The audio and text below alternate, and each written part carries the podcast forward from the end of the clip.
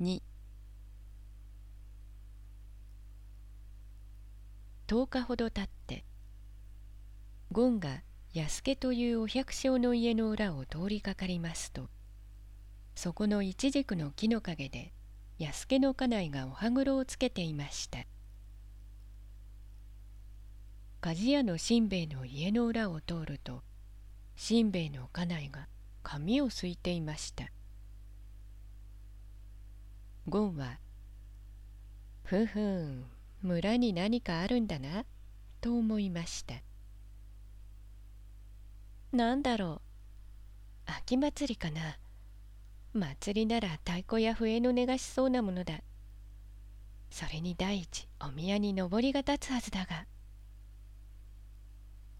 こんなことを考えながらやってきますといつの間にか表に赤い井戸のある兵十の家の前へ来ました。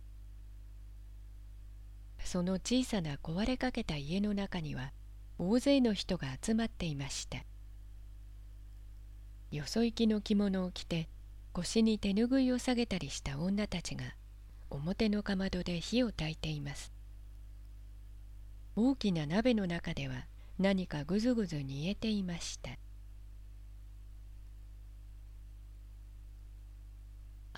葬式だとゴンは思いました。兵十の家の誰が死んだんだろう。お昼が過ぎるとゴンは村の墓地へ行って六地蔵さんの陰に隠れていました。いいお天気で遠く向こうにはお城の屋根瓦が光っています。墓地には彼岸花が赤い切れのように咲き続いていました。と村の方からカンカンと鐘が鳴ってきました。葬式の出る合図です。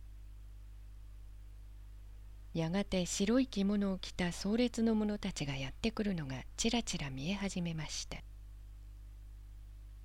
話し声も近くなりました。壮烈は墓地へ入ってきました。人々が通った後には彼岸花が踏み折られていました。ゴンは伸び上がってみました。兵十が白い紙紐をつけて位牌を捧げています。いつもは赤いさつまいもみたいな元気のいい顔が今日はなんだかしおれていました。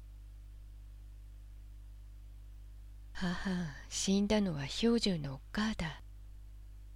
ゴンはそう思いながら頭を引っ込めました。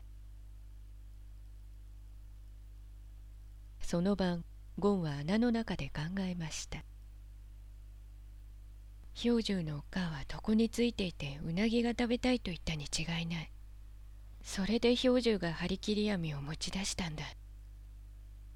ところがわしがいたずらをしてうなぎを取ってきてしまった。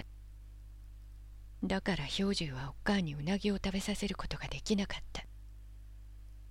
そのままおっかあは死んじゃったに違いない。ああうなぎが食べたい。うなぎが食べたいと思いながら死んだんだろう。ちょあんないたずらをしなければよかった。